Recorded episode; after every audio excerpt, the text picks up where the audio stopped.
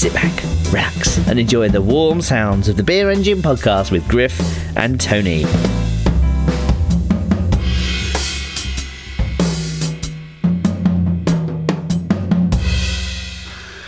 Hey, what's up, everyone? Griff here. Uh, another dreary, cold episode of the uh, Beer Engine podcast here in uh, another dark gray November day here in Chicago. Uh, as always, I am joined by my co host in probably sunny, warm, uh, pleasant Australia. He's currently unemployed, but by golly, we know he will be back to work soon because I just saw that the New Yorker opened up a, uh, a new staff writer uh, role, um, which I think will be uh, right up his alley.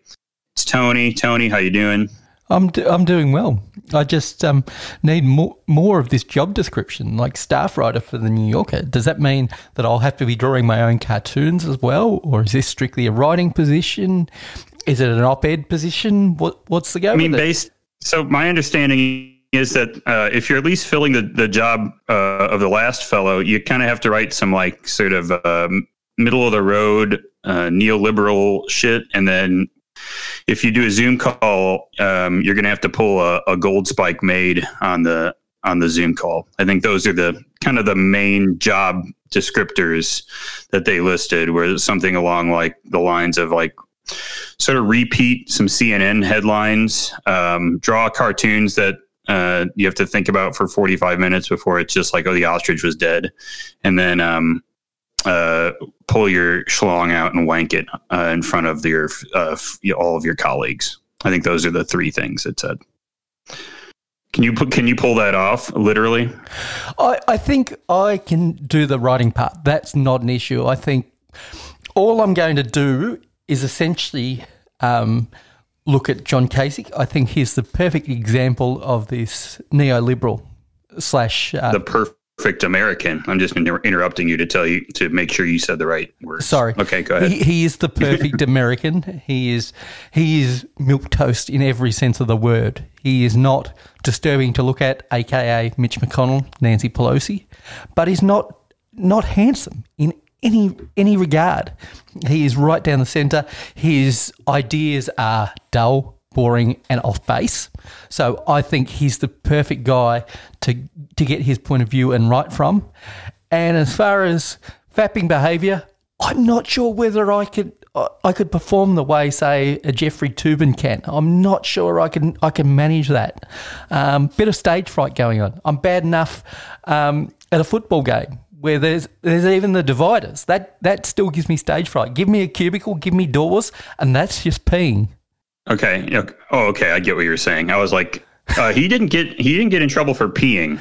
Uh, at least I don't. I mean, I don't think he did. No, um, I'm just saying that I'm I'm bad enough with stage fright with peeing, let alone um, managing to do anything oh, more oh, than sure. that. Um, yeah, stage fright is a real thing. Oh yeah, there is all kinds of stuff that gets people horny that I've never I've never been able to understand. Um, and this this was another one. I mean, obviously it's into the same like. Well, I don't know. I, I don't believe he was actually trying to, uh, according to him, anyways. And I, you know, you should always trust a man's word, especially a man who just whipped his shit out in front of his colleagues. but um, uh, I believe, according to him, he said he was involved in a separate um, unrelated call with a lover, virtual lover, I suppose, and uh, was uh, showing off the goods, I suppose. Now, um, that's just not even that. We'll say is not one of the things that could possibly ever. I don't think make get me get me going. Um, and I think I've mentioned this in either this on this show or in other shows or in history at some point. But there's all kinds of stuff that turns people on. I know this is true for lots of stuff, but all kinds of stuff that's not even weird fetishes that I freaks me out. Like food does not get me horny. Um, actually, I'm the I'm the opposite of horny when I'm eating. I, the idea of being horny while I'm eating is very disgusting. Um, and then like the the thing the pulling off in front of people is like is so far out of my like it, my brain has a hard time even wrapping around that, that I, I'm so embarrassed about myself at all times Yes. And uh, the funny thing is that the people who are into it are, should also be embarrassed about themselves, and in fact, have even maybe written or done comedy about how embarrassed they are of themselves. And then, uh, and then, as it turns out, uh, maybe those observational uh, moments where it, it turned out those weren't so real after all. And you know what? I think we have to have Brian back on the show to see if all these stories he's been telling us are true. Because now I'm starting to uh, wonder if some of this stuff was maybe cooked up in his brain. Um, I, of course, everybody on this show knows I would never make anything happen. Everything I'm telling you is the 100% God's honest truth at all times. Absolutely. Look at the amount of jobs I've had. Um, and very rarely have I been fired. Have you heard the guy talk? Do you think he could keep a job for more than a week? Give me a break, right? You know that's real. I, I, was going to say I, am just that good at my job. I've been headhunted so often. Mm. Yeah, your LinkedIn, your LinkedIn's just on fire all the time. You're getting those emails that I get um, that say like, uh, "Wow, uh, views on your LinkedIn dropped by six thousand percent over the past two years." Yours say they're up like 15 million percent. Just people just eyeing that thing up. They're like, oh, another interesting art- article from my peer and and confidant, uh, uh, Tony, the guy from the podcast. Yeah, you're blowing up. Is LinkedIn the most annoying emails that you get? Because yes, I should unsubscribe to my uh, LinkedIn emails, but they've got to be some of the worst emails as far as annoyance goes to me. They're not poorly formatted, but like they, they pick out random people that, that you may know or, or or sort of may be involved with and, and you look at it and you're five degrees away from that person, but they're really trying to push sort of engagement on that particular platform and it just drives me crazy. I, I did uh, I did have an article get posted on LinkedIn a handful of years ago um, so if you just search Griff on LinkedIn, you'll see it. um, just type in Griff on LinkedIn. You should have no trouble finding it. And uh, it was about beer, of course. It was about um, the drunkest I've ever gotten and how much I threw up in liters. And I posted that on LinkedIn. Job offers flowed in for a while. And as you know now, I mean, my, my engagement is way down. So tough break for me, of course. How many deciliters did you vomit up? Course. Deciliters. Um, I think that's got to be somewhere in the. I I don't I actually couldn't tell you if that means I did 0.1 or 1,000, but somewhere uh, in the middle probably. uh, so Tony, of course, uh, things are going well here.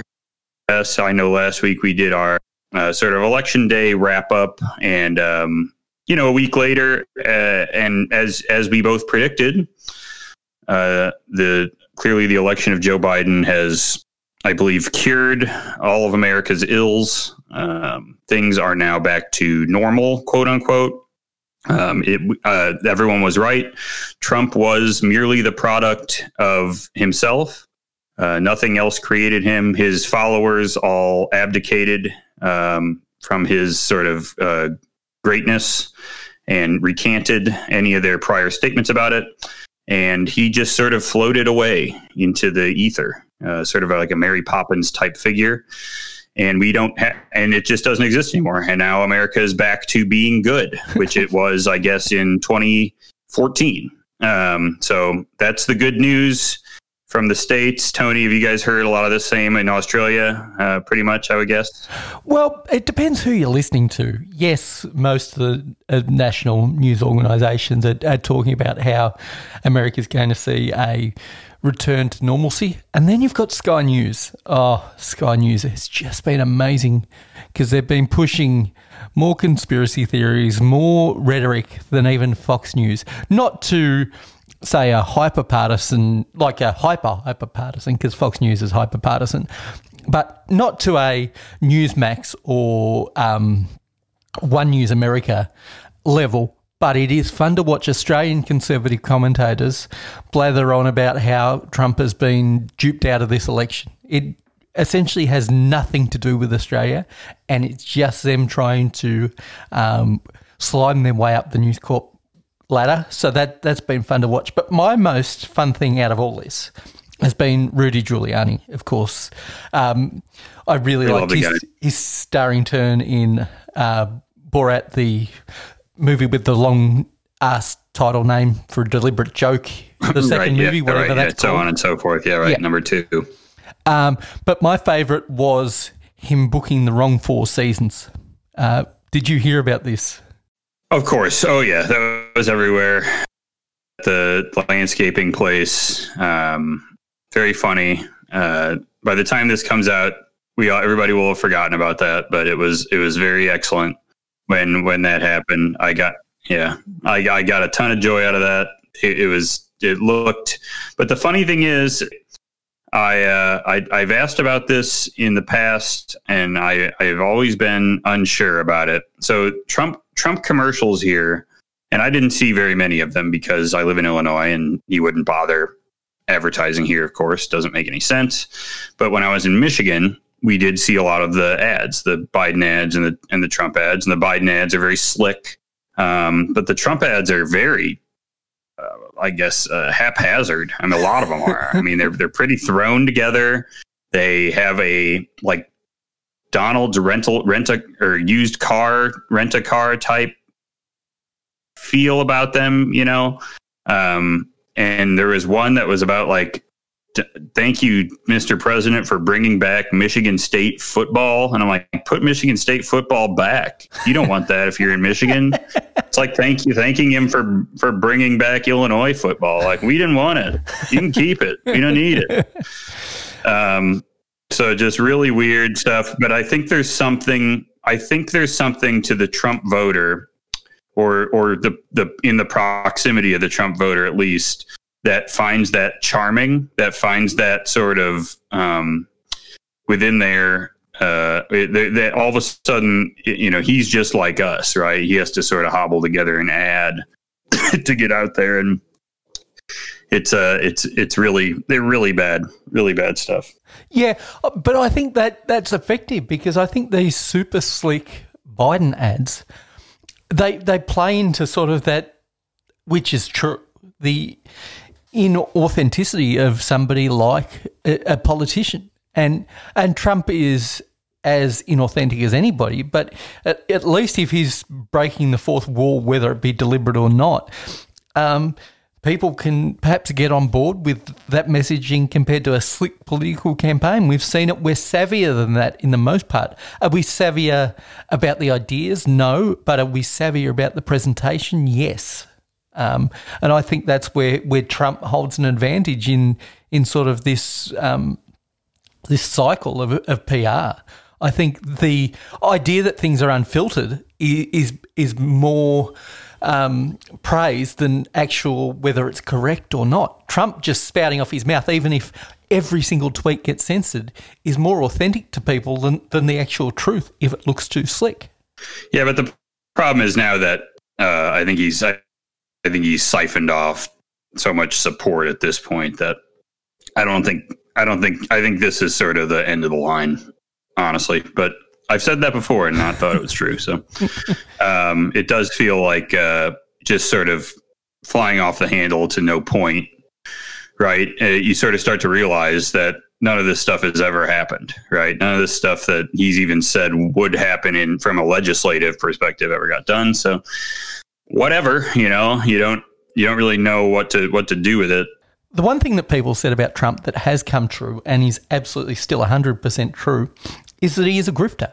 And he's, he's shown that clearer than anything. He's not a despot, he's a wannabe dictator, but he is more a grifter. And I think his four years in office, with the perfect example, is his health care plan.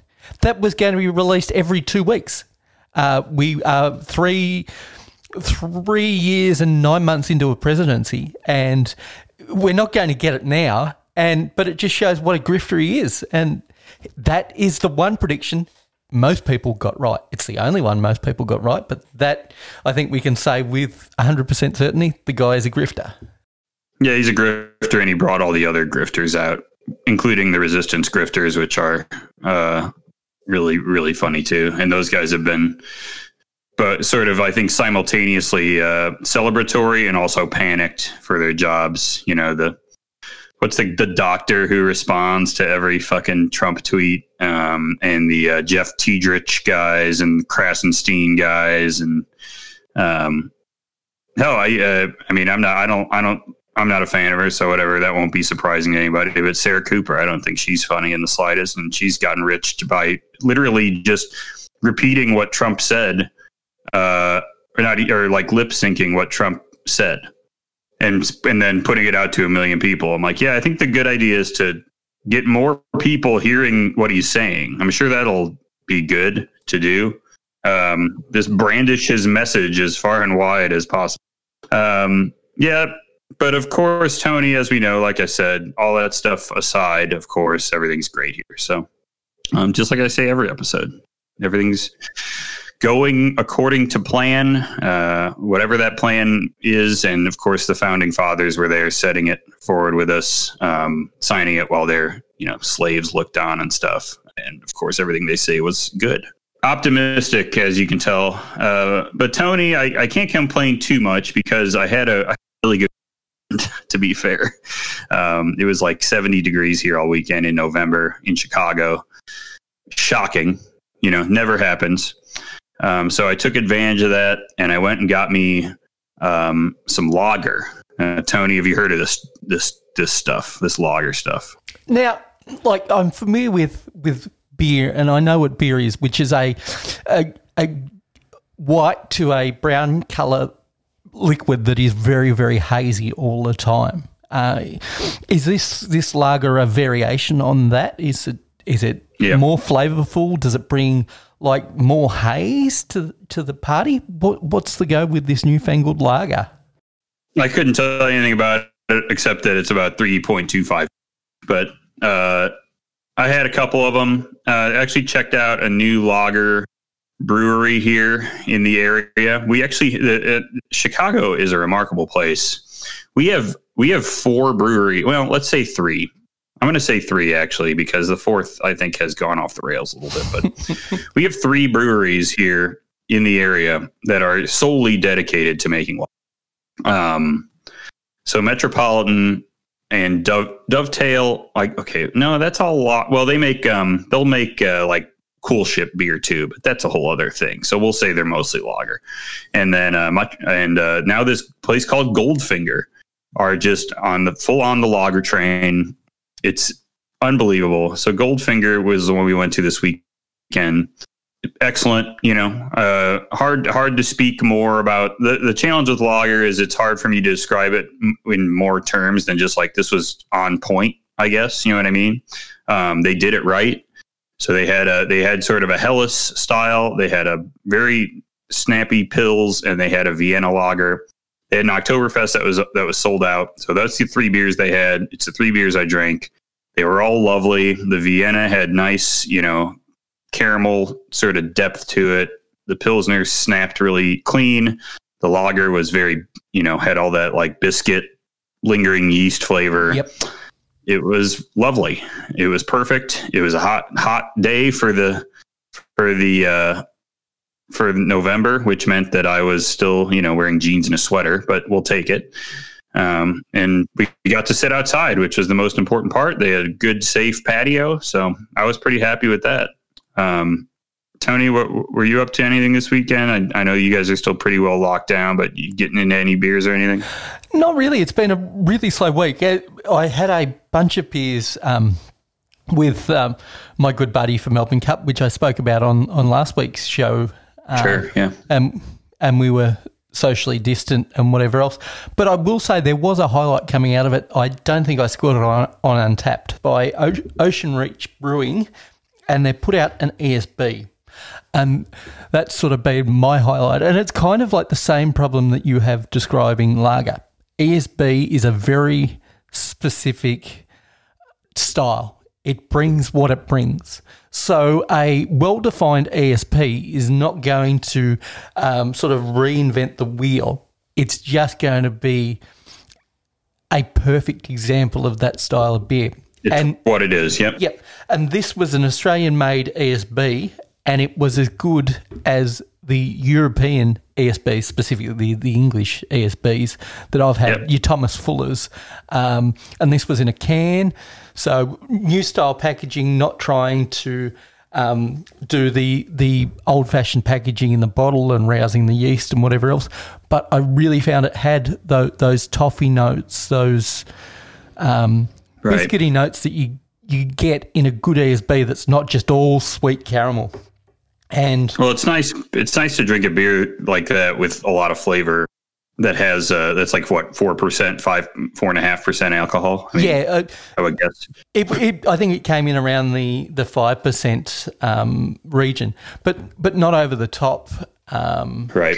and just just on point for the style. And it's like when you're talking about the lager, like how do you describe a Helles? Um, if you've described one Helles, how do you differentiate that from another Helles? Because um, Worse or better. You know what I mean? Yeah. Yep, that's exactly right. It's it's like trying to describe what is a good chicken palm and what is a bad chicken palm. A chicken palm is a chicken palm, and you can either say they they're good or they're they're not good. And and that's the problem with these more traditional beer styles and these these narrower beer styles. You can't say that they they brought all these other descriptors into them. And I, I completely understand where you're coming from in that regard. And I think I'm just too stupid. I mean, people rate people rank the ten best lo- like Helles lagers in the world.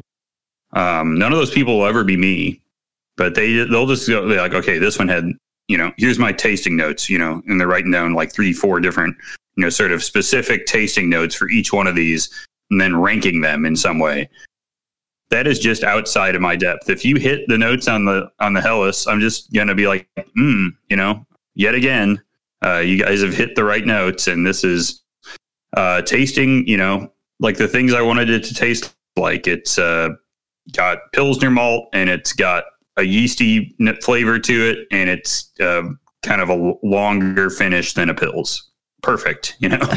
And this may be something that we can get into, but this is the advantage that a narrow the both the the weakness and the advantage that a style like this has over a vast style like IPA. When you pick up an IPA, uh, outside of trusting the brewer's description, do you know what you're going to get? When you pick up an ESB, it's going to be in this narrow range. You you, Yeah. you basically know what you're going to get. If you feel like a lager, and, and specifically say you want a, a Helles, when you pick up a Helles, you know it's going to taste basically like Right. every other Helles. And if you're in the mood for that, it's absolutely perfect. When you go somewhere and you it says IPA, well, what kind of IPA am I going to get? Am I going to get Right. a, a West Coast um, IPA that's that's way off the bitter scale? Am I get going to get something on the hazy side? Am I going to get some some some gloop action, or am I going to get like a session um, overly hopped pale, or or anything in between? Am I going to get a sour beer for all we know with with the way that I, IPAs have been marketed? So mm-hmm. that is a weakness for IPA and an advantage for these styles. But then when you come to a, a venture like Untappd, it's very hard to then then score the, these narrower styles. It's easier the con- for the consumer to choose this stuff, but I think it's harder to have them scored and the nuance in r- rating systems. And it's a Well, part of it is, I mean, I hate when I see a beer list that has something called an American IPA. I'm just like, well, what is that? Now, you know, we don't. We're out of. We, we've got too many. There's there's too many options, right?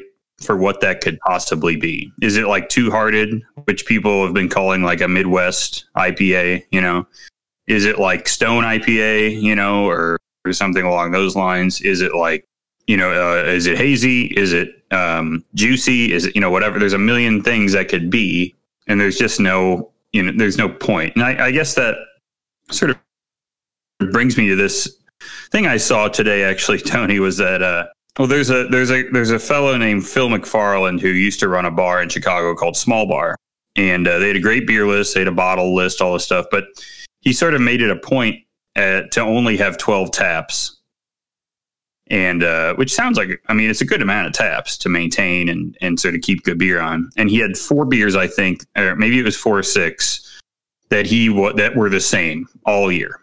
He had the he had like Allagash White and Gumball Head and something you know two other beers.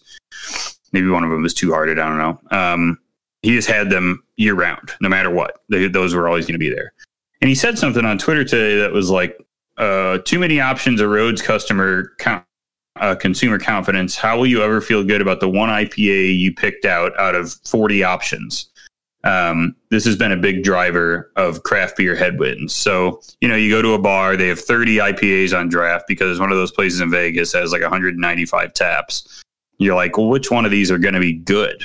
Yes. I don't know. You know, uh, it's it's too much to pick from. Right? Just give me maybe two types of IPA, and, and I know they're both good. You know, because you picked them out. You know what I mean? I I've, I think I've started to lean towards that more so, where I'm looking for some confidence from the purveyor versus me having to choose from a end, endless list of list of options. You've actually hit upon something in in the time of of too much choice or too much perceived choice. Tastemakers are important curators are important rather than tastemakers. Right. They're the ones that can actually make your experience really exciting because do when you go to a bar, do you want to treat it like a beer festival? S- some days you might, but generally when you're going to a bar, you want to have one or two drinks and you want to know that those or even three, four or five drinks are going to be enjoyable drinks. And if they're curated by somebody who who is thinking about their beer lists and, and making good choices, then you're more likely to have something that you really enjoy rather than 130 taps and they've just been picked off descriptions of Untappd or from the brewers. Having bars, I'm much more confident with a place that has a thriving um, customer base and has 12 taps rather than somebody that still has a thriving customer base and has 30 taps and let right, alone 130 right. taps. That that to me is right. madness. There's nobody actually making a critical decision over that beer list and over the choices. Um, yeah, you're just buying. You're buying whatever I can get from the distributor. What can I get? And how you maintain the draft lines, I think, would be kind of hurting my head, and I would yes. be getting a headache because I'll be drinking out of your dirty draft lines probably too. But now, I, th- I, think outside of a bar setting, what does that mean for somebody in a home setting? Does the same thing hold true for a liquor store than it does for a a bar? Uh, do, does that choice transfer over into into the, your bottle shops um, and your take home beer? Because I think you've got more time to make choices in, in those situations. And yeah. I think the actual risk to the consumer is far less. And as long as you know your um, owner or manager of those stores is is making some choices, I think it, it's the choice is is far more real there, and than you get at a bar that's got 130 taps versus a a a bottle shop that's got 130 choices. I think they're two different experiences. Yeah, I think the relationship you can have in a, a store is different than choosing from a list at a bar. From you know, it's just a different. Yeah, it depends on what store you're going to. Yes. I mean, I don't really go to like Binny's so as much. I mean, certainly I don't now because um, I I don't need to. Right? Uh, I'm not, and and they would have everything. Um, I I would say that I like you know, Iron and Glass here is sort of more curated set of good beers for sure. But there's also challenges in that they don't sell the volume that Binny's does. So they don't get the access that Binny's probably does, right? Binny's can get yes. anything. Um, Iron and Glass can pretty much get anything, but it's, you know, they don't have their fingers into every world and beer. Beer is, it's not a pay to play thing, it's a sell to play situation, right, with distributors. So, um, you know, you're not going to get a lot of, uh, say, the Deepwood series from Revolution unless you sell a lot of their sta- their staples, their year rounds. Um, so it's sort of it's hard to compete with every all 40 of the Binny's and with the amount of volume you got to move. Uh, so that's tricky, but I do I do appreciate when the places you have a relationship with someone they can help recommend something to you or they can tell you like hey I'm getting the new for example they might tell you like hey I'm getting 12 pack bottles of Sierra Nevada Celebration in. Do you want a, to buy a 12 pack of bottles of that? And I'll say yes I do. No you please say, give me that. I want say that. no I will I will take two of those. Not just one I'll take two of those knowing you. Well, and, I already have a six pack in my hand, so right. and, of course, I I had bought a six pack a, uh, uh, like a week, maybe a little less than a week ago, and then the the twelve pack showed up, and I was like, ooh, gonna lock gonna lock my uh, claws into that. Uh, that beer is amazing, and I will be talking to that. That's a seasonal beer from from Sierra Nevada that uh, I'll probably be talking about more for the coming weeks I'll be drinking a lot of it. But it's absolutely delightful. So I mean, anywhere you are in the country, you can get that. So get that. Yep. That's just something I would. highly. We can recommend. occasionally get that here. So good. Um, now, when we're talking about the number of taps and whatever and choice, what is your ideal tap number going to a bar, regardless of sort of room size or whatever? What's a good volume of choice that you're thinking, oh, their, tap lines are probably well maintained if it's a good business? That's a good enough amount of choice to keep me entertained. And I'll probably come back here again because they've got a big enough tap list. Uh, I'd say 10 to 12 is fine. Um, you can go up to 20 if you really, and I wouldn't get into a fight with you about that. But um, not that I'll get into a fight with anybody, whatever. But I think 10 to 12 is fine, especially for a restaurant. Like if you're a, if you're a gastro pub type restaurant, like Small Bar was, or, or something like that, um, I think 10 to 12 is fine. Now, a place like Hop Leaf, which I also really love, probably has 30. Um, I think that's fine because they do a lot of specialty beer. So you kind of have to keep more, they're keeping more styles around. So they're not just saying like, you know, I got IPA, I got lager, I got your your kind of core American set of beers. They're also dealing with like, well, we have a whole set of of Belgian and specialty and, and English and European beers that we keep on all the time, right? I mean, they have a, they have a draft line of De on at all times. So I mean, they have more ground to cover, but I still think they they they I think they curate the list in the same way where they're going to say like, well, if I'm going to have a Belgian double, which they often do, I'm having one of the best ones on, right? We're going to have Rochefort six, or we're going to have Saint Bernardus, or we're going to have you know Chimay, whichever one, you know. Uh, we're going to have those on, and th- that one of those will just right, and uh, we're not like fucking around with. Um, no offense, but uh, you know, I don't know. Uh, I'll make up a brewery. Uh, we're not fucking around with uh, Cook County Brewing's Belgian bubble double or whatever. You know, who gives a shit? Just just put the good ones on. I don't know. I'm not doing Yeah. that. Saint Bernardus, one of the most underrated beers, just a absolute Oh yeah. Bernardus tw- Bernardus twelve is essentially the same exact recipe as as Westy twelve, or, or I think it's Bernardus Abt or whatever. I don't know, but uh, it's um the same as Westy twelve, and uh, it's just it's gonna it doesn't taste the same because you know when you've been brewing in the same fucking stone cask for six hundred years, there seems to be some other things that might develop. Yep. But um, it does it is the same almost I, I believe same to a T recipe of beer.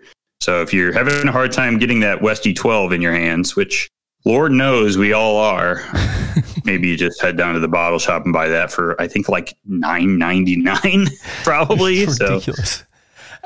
give it a go. Yeah, and I, I think you make a good point there that it's it's not a set number; it's the amount of curation going on, and then, the balance within a tap list because you don't need the same turnover out of a Belgian double or triple that you do out of a super hazy IPA. You need to turn that IPA keg over in a week. If um, a triple hangs around for a couple of weeks, no big deal yes, it's probably best the week it's been tapped, but if the lines are maintained in between that time, you're still going to get a great experience, even perhaps a month down the, the track for, for such a specialty tap. I, I think um, balance within the list is important. And if you're getting 30 taps of just um, IPA, let's call them milk beers that, that go off like milk. Um, they they are um, more troublesome to me, um, even even with a big list, because yeah, how do you know what was tapped six hours ago versus what was tapped six days ago, and that's going to impact your experience. Well, and I would say actually the um, my biggest concern with that are trying to curate very heavily is actually with hate with things like hazy IPA. I think it's very hard to keep a good hazy IPA around these days because um, there aren't very many good ones. Um, frankly, I'll, I'll, admit I don't think there's a lot of very good hazy just sitting around in the in the distributor warehouses that's available for every bar to get. You know what I mean? Um, or even for every good bar to get. In fact, um, I, I just don't think that many of them are good, and I like them. You know, as a big fan of hazy IPA, I just don't think it's easy to get a good one. I think a lot of the breweries that make them have variable quality to them. Um, so I think it's hard to say like, well, I'm just going to keep, you know, here you just can't say we're not we're not in a place where you can just say like, okay, I'm keeping cans of Heady Topper around all the time. It's not, you know, you just can't, you know. So what are you saying here? You're like, well, I'm gonna. I like like for example, I like the IPAs from More Brewing. I just don't think their distribution is consistent enough meaning like they don't have enough of the same beers available all the time that I could say like, well, every two weeks or every whatever you're going to run out of that beer in four days, and every every four to six days I could have another one. You know what I mean, or another keg of the same beer. I could have another variant of their double IPA or whatever. You know, there's just not enough there. So you're sort of curating those lines where, and I would, you know, if I were running, you know, maybe we'll play this game in a week or in in the coming weeks as like a, you know, sort of ideal draft list setup or something. But I like it. Um, there's there's um I would I would keep hazy IPAs on, of course. I love them. but course. keeping that keeping that line of high keeping not the line, keeping that that handle on a high quality beer that I really like is going to be really hard. um, if I have the whole world at my disposal, sure, it's it's easy, right? If I could get any Burial IPA I want every perfect, you know, no problem. But I can't, right? I know I won't be able to. I know I'm going to have to try to like sort through a list of like, well, do I want Noon Whistle's IPA this week? Is that you know, is that what's that going to be? Uh, sometimes it's good, sometimes it's not. Do I want um, you know, Mikerphone's. Sometimes it's really good. Sometimes it's okay. You know, I can't tell. Don't want Hop Butcher's. They're very sweet. They don't go, you know, it's hard to eat, eat food with those. You know, it's just difficult. Um, so you just, you, you have a lot of, there's a lot of considerations. The, the, the thing is, it's easy and you can just commit to saying like, well, shit, I'm just going to have Saison DuPont on. I'm just going to have it. I can get that. Nobody else wants it. Um, can you sell it? That I don't know, right? I mean, I don't know. I'll drink it, but if I'm sitting in the bar, I'm I'm, I'm Barney under the tap. No, no problems here, right? Yeah, I, I but um, yeah. I mean, can I get two hearted on? I'm sure. You know, um, I bet I could have a fresh keg of two hearted almost anytime I want. But it's just um, it, it gets trickier, and you have to balance like the ability to sell these beers too. I don't know. You know, there's a reason that I probably don't own a bar. It's because I would be ter- I just buy the beers I really want and then I'd go broke. So, but oops. You know. Speaking about hazies, uh, have you got to the point with any of them? Are they being uh, consistently produced enough where maybe it's not up into the Bell's Two Hearted territory that, that's become sort of a, a semi regular in your, your drinking rotation when you want something full of flavour but want an easy choice? Um, not is, one single beer if I if the most consistent I could say is like whatever Burial's double IPA that they have right now, I would I want it. You know what I mean? I don't care. They're all good. Um, and honestly, they all have very similar qualities. You know, which makes sense, right? They probably use very similar bill for them. Um, that's fine. I don't mind. Doesn't bug me. Uh, I would buy. I would have that every day of the week. It's my favorite one. Um, but uh, and often do have it every single day of the week.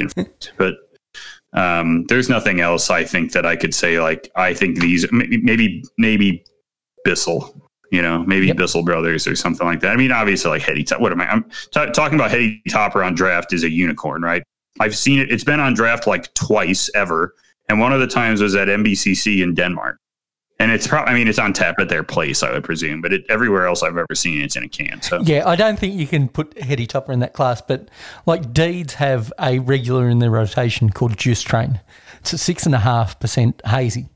Um, and it is really good. And four pack of that is like twenty bucks, and that's that's great value in Australian beer terms once you add in the tax. And and what our dollar is actually worth. Right. And Right. so that to me, anytime I see that on the shelf at my local IGA, that's probably going in the bag with, Yep. a, with a half a dozen mixed Yep. cans, and that that's sort of become part of my regular rotation. It's it's relatively cheap for the style of beer that it is and the amount of hops and the costs that it are actually involved, and I know it's always going to be good.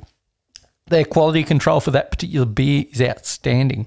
There's beers that they could make that that company not they that that any brewery here that like say more could make double space boots. And they can make it forever. And i would probably dr- buy it most of the time. You know what i mean? I just say like that's here. It's good. I need some ipa i'll pick it up. But the the consistency of availability of hops i think make it very difficult to and the, and the quantity needed to produce these beers I think makes it difficult for smaller breweries to commit to brewing something like that at all times. I think that's sort of my my gander at why that's an issue. Uh, there's a lot of Citra in the world, um, but there's also a lot of breweries in the world that want Citra. Is the problem, right?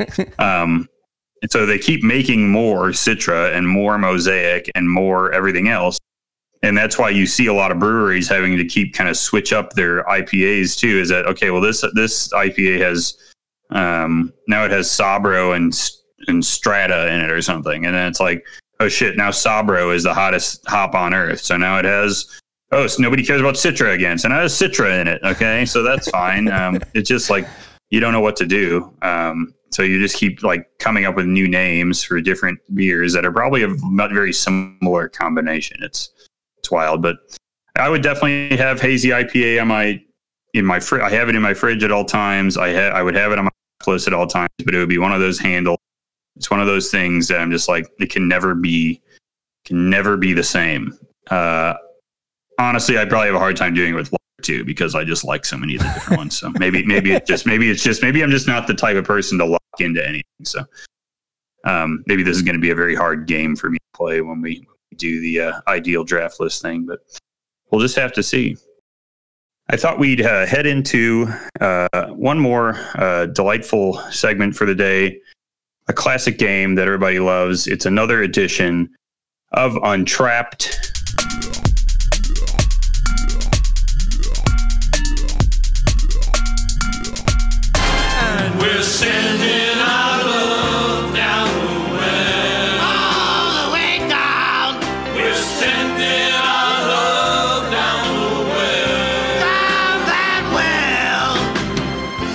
This edition, Tony, uh, well, of course, we all know the backstory to Untrapped, I hope. But if you don't, if you're new to the show, um, welcome. You're a listener 60,001. Congrats. Um, no prize, sorry. But um, Untrapped, uh, Tony has been kicked by me, supposedly, into a very deep well. He's stuck down there. And now what he has to do is tell me um, uh, what the rating is on these today four beers. And if he can get, um, you know, t- two or three of them right into a then I'll uh, lift him out. And uh, if he only gets like one right or gets none right, he has to stay down there. But he's got a pretty lux pad down there. Like uh, I've mentioned, I think he has like 60s, 70s porno flicks, maybe some like, you know, those old like 60s. I don't know what's a 60, 60s porno mag look like. I don't know what that is. Lots Um, of bush. Oh yeah, that's right. Yeah, probably just in general, right? And it's and it's woody down there too in the layer. So, so he, he'll be living it up either way. We Do I have a bathrobe and a pipe? If I've got those things, then I'm set. you got a bathrobe, you got a pipe, and you got a, you got Zoom on your computer. You can do anything. And I've got a cave full of Westy 12. I'm good. Yeah, no problems here. Um, so this this edition of Untrapped Tony, we're coming up on Thanksgiving. We all love Thanksgiving. Uh, Tony, I know you're celebrating Thanksgiving every year, of course, um, by yourself. Uh, so Tony, I don't know how much you know about Thanksgiving here. I'm sure you know as much as you need to know, but you probably know there's a meal. Tony, what are some of the what are some of the foods you think about for American Thanksgiving? What do you got in your head? Turducken? No. Uh, turkey. Okay. Yep. Which, which I'll make clear because turkey, we have turkey at Christmas occasionally. I think turkey is a garbage bird. I think the way 95% of people prepare it, including family that have prepared it for me, have do a terrible job. And I think other birds do a much better job at actually being entertaining to eat. Outside of that, you're looking at classic sides like um, whether you want to call it dressing or stuffing. Um, you've got Sure. your Yep. candy yams. Um, that's one that I sort of think about. Um, the cranberry um, jelly or cranberry sauce, Um, right, yep. which there was a big debate on Bon Appetit last year when that was a decent channel um, about whether sumac should be in the cranberry yeah. sauce. Right. And um, what else Uh, about Thanksgiving? Football, of course. I know that's not food related, but of course you've got the the five Yep, games that take place on, on Thanksgiving, or this year it could be one or two, like one, depending maybe, yeah. on, on, on, on COVID restrictions and which games get cancelled that morning. Literally used to be one game. Yes, It was one game. It was the, like the Lions. So maybe it was the Lions and the Cowboys, something like that. There is there are two maybe, but um, yep. So you got all you got pretty much all that nailed down. Um, anything of course, our listeners. Ambrosia salad is that a Thanksgiving thing? That's just any time your family gets together, not your family, but anyone's family in the Midwest gets together. Is that like awful pineapple marshmallow salad that gets served with your turkey? I just don't know why it all comes out at the same time. What about green bean casserole? Green bean casserole is a good one. Yep, that that comes out any holiday, eh, especially around here. Um, I'm actually uh, Frito pie? uh, you could do Frito pie. Sure, I, I'd actually I would love it if somebody made Frito pie around here. Um, I'd be down. I'd be down for that. Tony, I'm actually making chicken this year. I, I'm refusing to participate in the turkey. Uh, I'm I'm going to roast a chicken. I'm going to cut it into parts and roast it really high heat. Get a nice little crust on there. Is that because you are in agreement with me that turkey is a garbage bird, or because you've got a small small household that turkey's just not worth it, or you prefer chicken, or, or what's what's the deal there? all those. I don't like turkey. Um, I don't actually. I don't. I'm. I'm just indifferent to it. It's not worth. Um, I've brined it. I've made it taste good. You know, brine it overnight. You know, roast it uh, at many different temperatures to try to keep it moist and get some kind of skin crisp on it. Different seasonings, different. You know, whatever.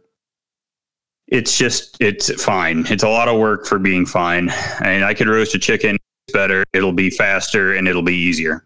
I can put some lemon and some thyme around there. I can get more flavor into it. I can roast it at a higher heat, all that stuff, and it will, will taste better. So I'm just going to do that. It's only I only have two people here. We'll we'll be eating off that for days.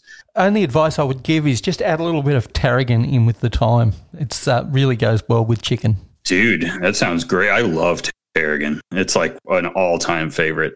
Just tasting. I don't know why, but I find it very distinct, and I love it in everything I've ever had it in. It's Well, so good. You like Um, aniseed yeah. things, and it's got a slight aniseed, but in a non-offensive a way, good point. Yeah, it does. in a really herbal, um, subtle way. Yeah, I think you're exactly right. Actually, that makes a lot of sense. Um, now, our listeners, we know, you know, well, you know, for Thanksgiving, I, at least I can take a guess.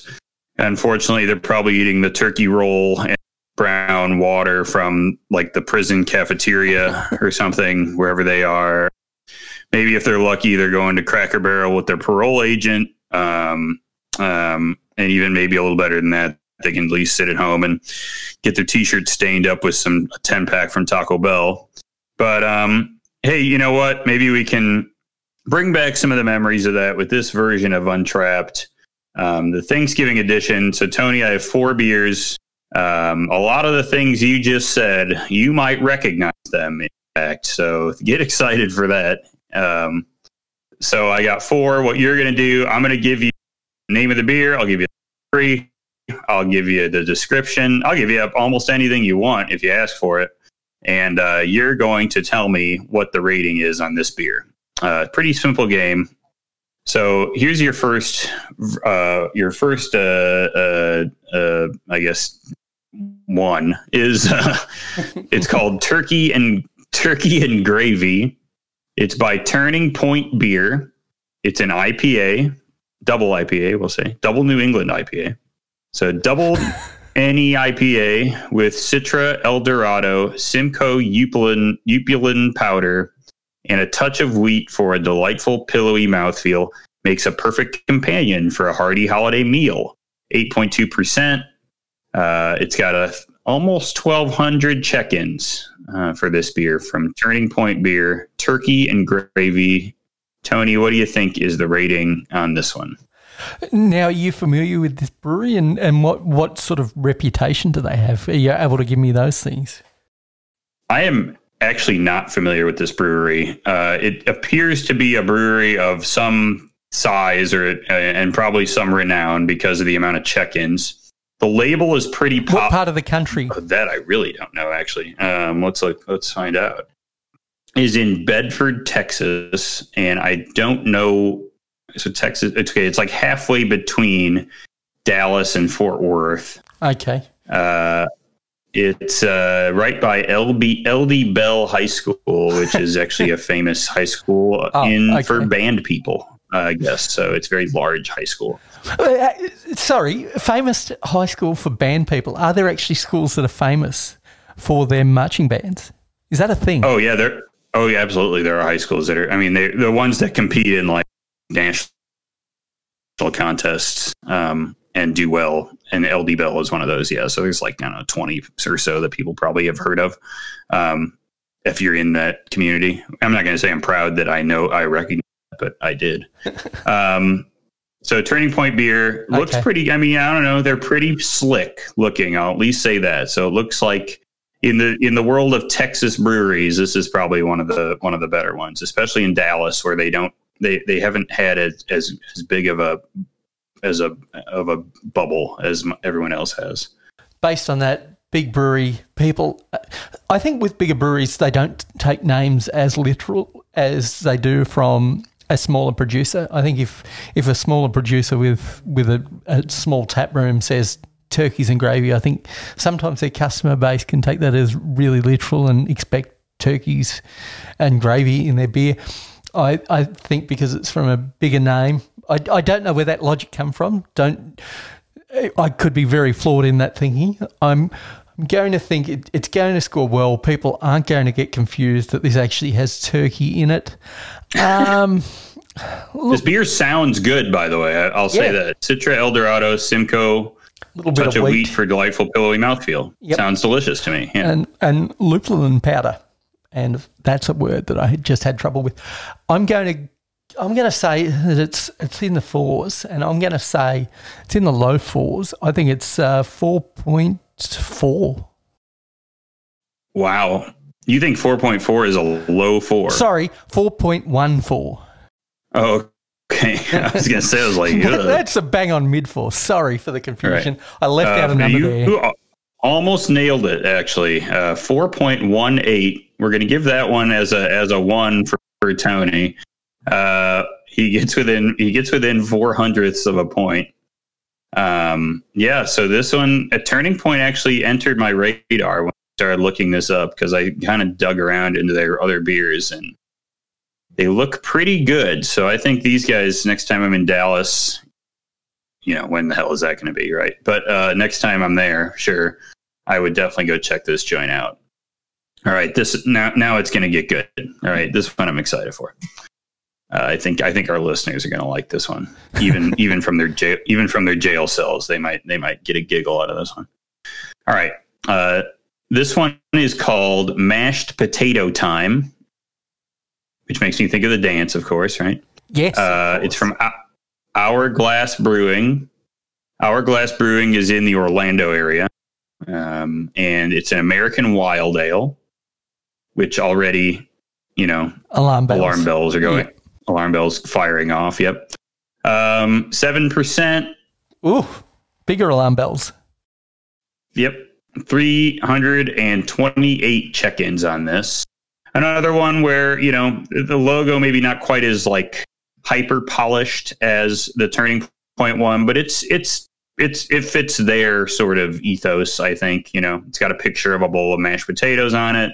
It's got the name of the beer written on there. They had a placemat. You know, it's sort of it's sort of more like um, you know, photographic style type type, you know, logo for the beer. So Tony, this has a this has an excellent description. Uh, it's it's it's very good. So here you go. Grab the stuffing and gravy. It's mashed potato time. Neutral, yet funky and slightly bitter, this beer leaves drinkers with a soft, buttery mouthfeel. Oh, Brewed with brewed with all natural potato flakes. Mashed potato time is a 100% Brettanomyces ale fermented in oak foeders, meaning she's a funky one. The grain bill includes a foundation of pale malt, a unique and biscuity heritage Chevalier barley malt, and more, more, more potato flakes to provide a starchy touch of body, fruity character, and a crisp finish. So, Tony, I did want to say, so Tony, I'm sure you're familiar with potato flakes. absolutely. Um, Deb is the they- most they have a- popular brand in Australia, which you have to put a shit ton of butter with. And of course, KFC also have a potatoes and gravy made with potato flakes. Sure. They have a bad reputation here because of the mashed potato thing, right? They come in the instant box. I have used them in other things. I think they have function. I'll yes, say like milk flakes. powder. It has functions in crumbles and stuff. I actually made a Jacques Pepin recipe of potato leek soup um, using potato flakes, and it was uh, absolutely delightful. I mean, I loved it. Um, and I threw in some other potato. I threw in some potato chunks too, so it had real potato, but um, it was excellent as a soup. You know, kind of body giver to some soup. Um, I could see it in potato bread. I know you can use it. Um, I think there's function for something like this. Now, apparently, there's another function though, Tony. It's in beer and fermented with Brett um, in oak foeders. So, Tony, with 328 ratings and a very unusual beer, what do you think this one's pulling down for a rating? I think um, there are some real red flags with this.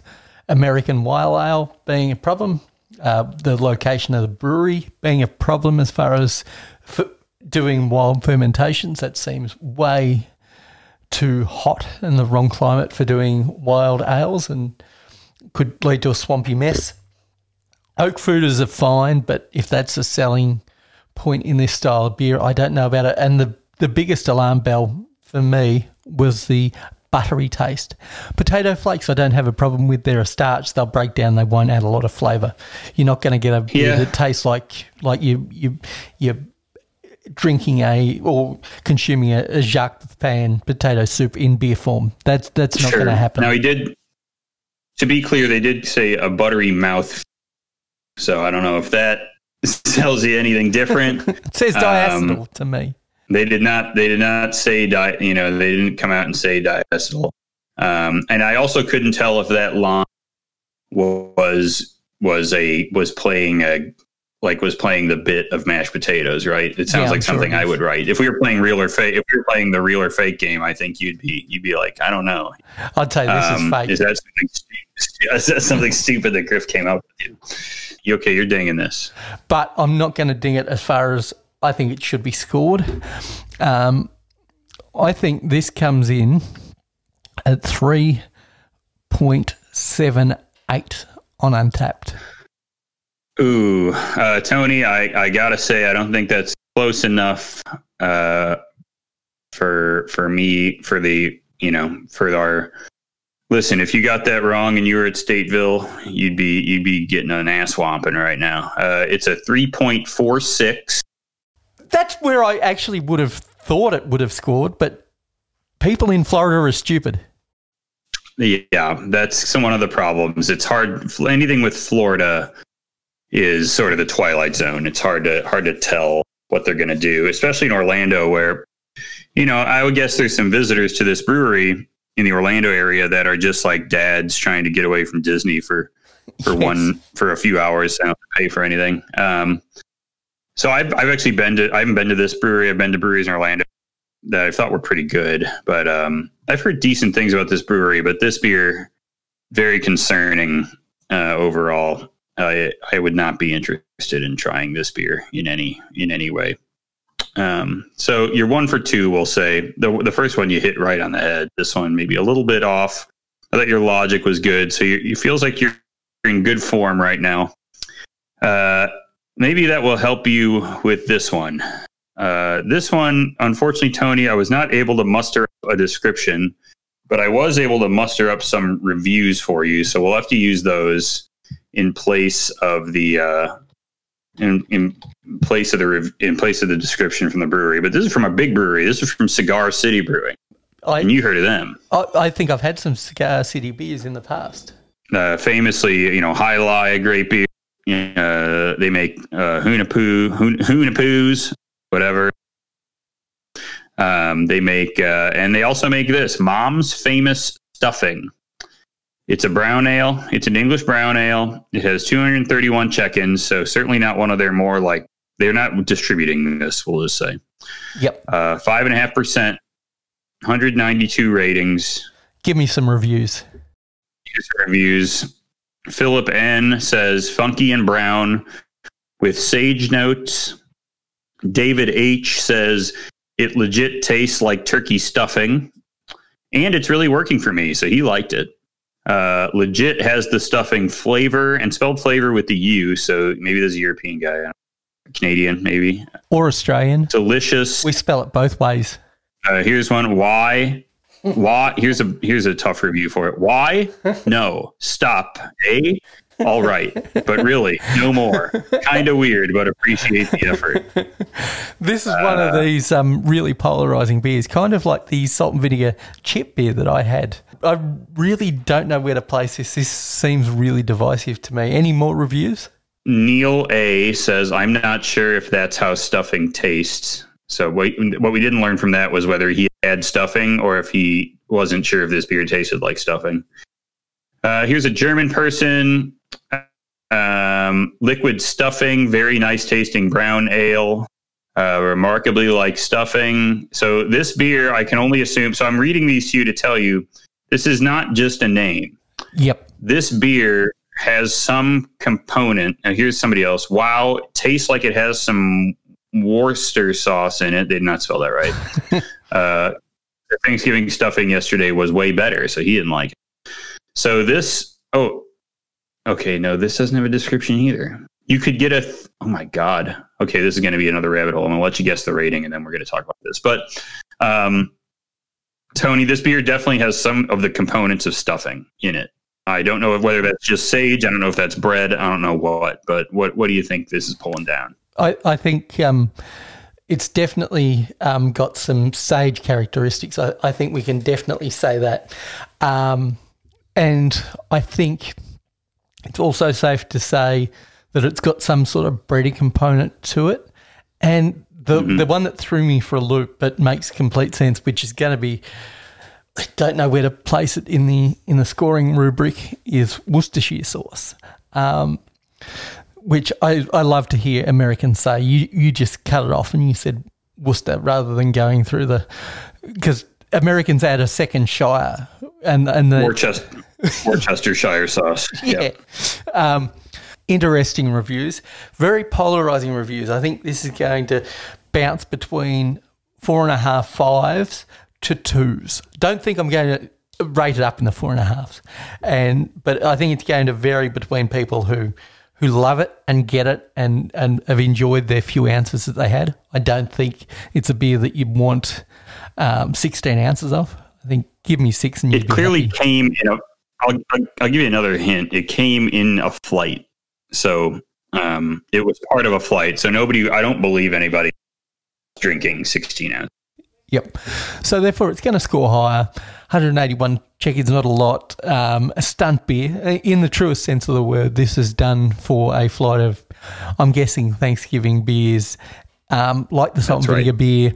I'm going to say this scores really um, poorly. So really poorly on Untappd is in the range of that last beer, but I'm going to say it scores um, a, little higher. It's going to push between where I rated the last beer and where that last beer scored, and it's going to be uh, three point five nine. Tony, not quite. You actually missed it by about the same. amount. This is a 3.28 for Mom's famous stuffing. That's tough. That's a that was a really tough one. you were you are not wrong. Like I can understand it, but was I right to say there were there were some fives and there were there were a lot of ones and twos? Yeah, there. That's exactly what happened, right? So people are either rating this four to a five, or not rating it, or they're giving it a two. Um, this was part of a flight that included a turkey dinner lager, the stuffing, a can of cranberries, a cranberry white ale, and a all the pie and coffee, which is a coffee pumpkin ale on nitro. Um, Ooh, that sounds delightful. that actually sounds really good. Yeah. So that that's what was going on here. Uh, I, I would love to know what was in this beer to make it. I, I guess some people have been saying cranberries and sage. You could do a lot with sage and kind of the brown ale malt that I think could start to Yep. translate a stuffing type flavor. So I'm wondering if that was most of it. All right, last one, Tony. This one I think is more in our in your wheelhouse because you've played you've played around with these guys a little bit more. Um, these are fr- this is from our friends at Evil Twin Brewing, New York City. Uh, this is called Mrs. Sorisa's Sweet Potato Casserole. Uh, it's uh, got almost 1,400 check-ins, seven percent. It's a fruited sour, is what they say. Um, I think that's probably because they couldn't say a vegetable sour, but so this is a sour ale brewed with sweet potato, vanilla, cinnamon, nutmeg, brown sugar, pecans, marshmallow, and maple syrup. Notes of caramelized yams, baker's spice, sticky marshmallow with accents of toasted pecan and maple syrup. Medium bodied and tart. Um, and, and Tony, if you didn't know, I think you mentioned candied yams, but this is in that family, like a sweet potato casserole is absolutely a dish you would have with turkey, and it absolutely does have little marshmallows on it um, and nuts and stuff. It's very, very sweet. It doesn't fit in really, but unless you're just used to eating Thanksgiving dinner, which I obviously am. So um, the the dish itself tastes wonderful. I, I love it. Um, it's sweet as all get out, but it is fun to eat once a year. So Yeah, it sounds like it'd be perfect to go with like a um, pork chop rather than than turkey. I think of the course, yeah, sweetness nothing cutting goes- through that oh. fattiness. I actually nothing goes re- with turkey. Yeah. really like the sound of this beer. Um, and I have high hopes because it is um, Evil Twin. Um, I don't have any real red flags other than it is a Thanksgiving beer, and everybody has seen how high I've, I've come above where a lot of these beers have scored. But I think this scores um, as a relatively solid beer. Is it going to be in that that really high fours towards five? No. But is it, is it going to be above four? Yes, I think it is. Um, and um, do I have concerns over the style? I think people know what they're getting when Evil Twin says that on a on a can or a bottle. Um, I think Evil Twin are fairly good at describing their beers, and their com- customer base are, are relatively assured of what they're going to get. So I'm going to score this as a four point two five beer. All right, Tony, I'm going to give it to you because I'm feeling generous. Yes. You were a little hard. It's a 4.12. Yeah, So you're I'm within close enough. you're within a tenth or so. yeah. Um, This is uh this is a tough one. The the sign for me maybe the one piece of logic that you you maybe missed on that one in terms of getting it closer on the dot would have been the alcohol percentage. yeah, Um, fair enough. if you could get it, I think a seven percent is a sign that you're probably not going to get into the, the four point twos to four point threes yep. it, it's you're, you're you're enough in the ballpark. So we're going to give you that. I'll get you out of the well for Thanksgiving. I know you're going to be all in Australia there, and uh, I think that's pretty good. Uh, those are some funny Thanksgiving beers. Um, I if I had options, I would probably try three of the four of these. I think I would. I think I would go after the mom's famous stuffing. Um, I would love to. To that's a good gimmick to me. I think the the evil twin beer. I would. I absolutely no doubt. And I think the IPA sounds good. I would totally buy this IPA if it were around. So uh, the mashed potato beer, though, I want no part of it. doesn't sound good. Doesn't sound like it has anything to do with mashed potatoes and the taste. It just sounds like it doesn't taste very good. So um, I would just skip on that one. I think. Yep. But you were speaking about can art throughout this whole um, game, and it reminded me of a beer that I had, um, and I tagged you in it actually, um, and that was uh, by uh, Dainton's um, Apocalypso um, 2, second wave New England style IPA. And it had one of the most amazing can arts um, involving our um, premier, which is kind of like our, our state governor or whatever your state leader would be. He, he's he's our leader on a state level. It's got him as a zombie and everybody else as zombies, and m- not only making fun of him, making fun of the whole pandemic. It's got hand sanitizer in it, and it's got um, 5G signs, and yeah, it's a really, really outstanding can. So, if um, Pretty funny. yeah, for Australian brewers, I think it's some of the best can art we've seen, and um, yeah, it was a delicious beer along alongside it. So yeah, huge fan of it. I'll post this on the Instagram when we when we get this show up. That's a that is a good label. Um, what they mean by second wave IPA. Um, I, second wave any IPA. I have no idea what they mean, but um, I guess that's probably second. Yeah, second wave of Heady Topper. I guess Heady Topper being the first wave would probably be my No. guess. But No, they made a version one, and this and when COVID Oh. first popped up, and they've made a version two with a different hop. oh, it's a version two of that beer. See, I'm thinking of like third wave type stuff, not just No. a second wave of the disease or whatever. I Yep. get it. That's, that's fun. Now it's funny. Okay, very good. um, all right, Tony. Uh, we uh, we achieved uh, full full podcast uh, completion. I shouldn't have said that. Why did I say that? because that um, fits in with the intro to the show. That was perfect. Exactly. We Jeff we just Jeffrey Toobin the uh, the podcast, and we we aren't even looking at each other, which I think is really good. Um, Like, do you remember when when Homer almost um, melted down the, the reactor in Springfield, and it was called pulling a Homer, and you've got Magic Johnson slipping on the court? Yeah, I- exactly, I, I feel like any sexual offence now. We used to call it doing a wiener, of course, after Anthony Weiner, but I think it's it. I think I think you're tubing it, it now. I think that's got a real ring to it. Pulling a tubing, doing a tubing. pulling a tubing. He's tubining. He's Yeah. tubining. I like it. I think it'll take off. I'm I'm going to Yeah. force it into the uh, Australian lexicon. I think I think the meme to take a look at right now. Is it's not a it's not a pic. It's just a meme going around Twitter. It's the um, people who are responding to the post that I think he made or the New Yorker made or whatever that said, um, you know, he had been let go, and then responding and saying, "Why? What did he do?" it's really funny.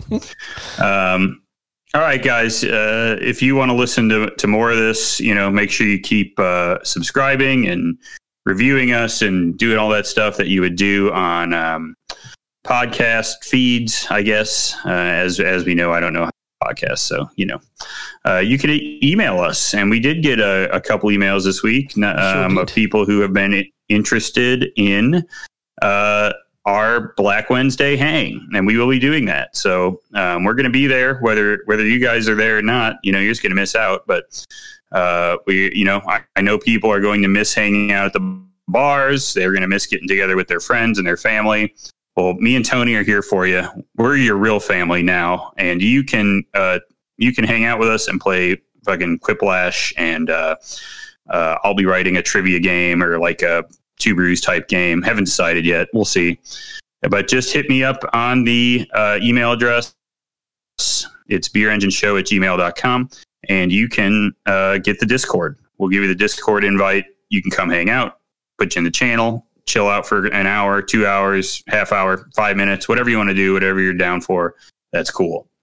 Um, what else do we do? Get on Instagram. Take a look at us. Uh, Beer Engine Pod on Instagram. Funny posts. Haha. Very good. And uh, I think uh, what else can you do, Tony? You can check us out on Twitter. Didn't rec- wouldn't recommend it, uh, but it is Beer Engine Pod. If you want to follow us on Twitter, and maybe if I post something, that would be worth it. Uh, hey, inst- uh, what about Untappd? I'm Griff. Uh, I am Griff AD. I think. You are And indeed, um, and I am Saint Moz. Tony is St. Maz. Um, and you can find us there too and look at what hazy IPAs we're drinking and look at all the good can art and stuff that we're posting. So, Tony, anything else? Did I get it all? Oh, I think I need you to write a I, You need to write a script for this, I think. maybe we should um, put it together and I can just hit the button right at the end. I will say I am heading to my uh, local IGA to pick up some beer. Very excited about uh, the Barrel Farm, which has put out a series put out by uh, Blackman's, and they've got a uh, sour New England IPA. So that that seems exciting to me. Definitely worth a shot. I've I've had hit or miss variations on that, but I think it's worth worth giving a go. All right, guys. Uh, we'll talk to you next week. You know we'll be here uh, later on.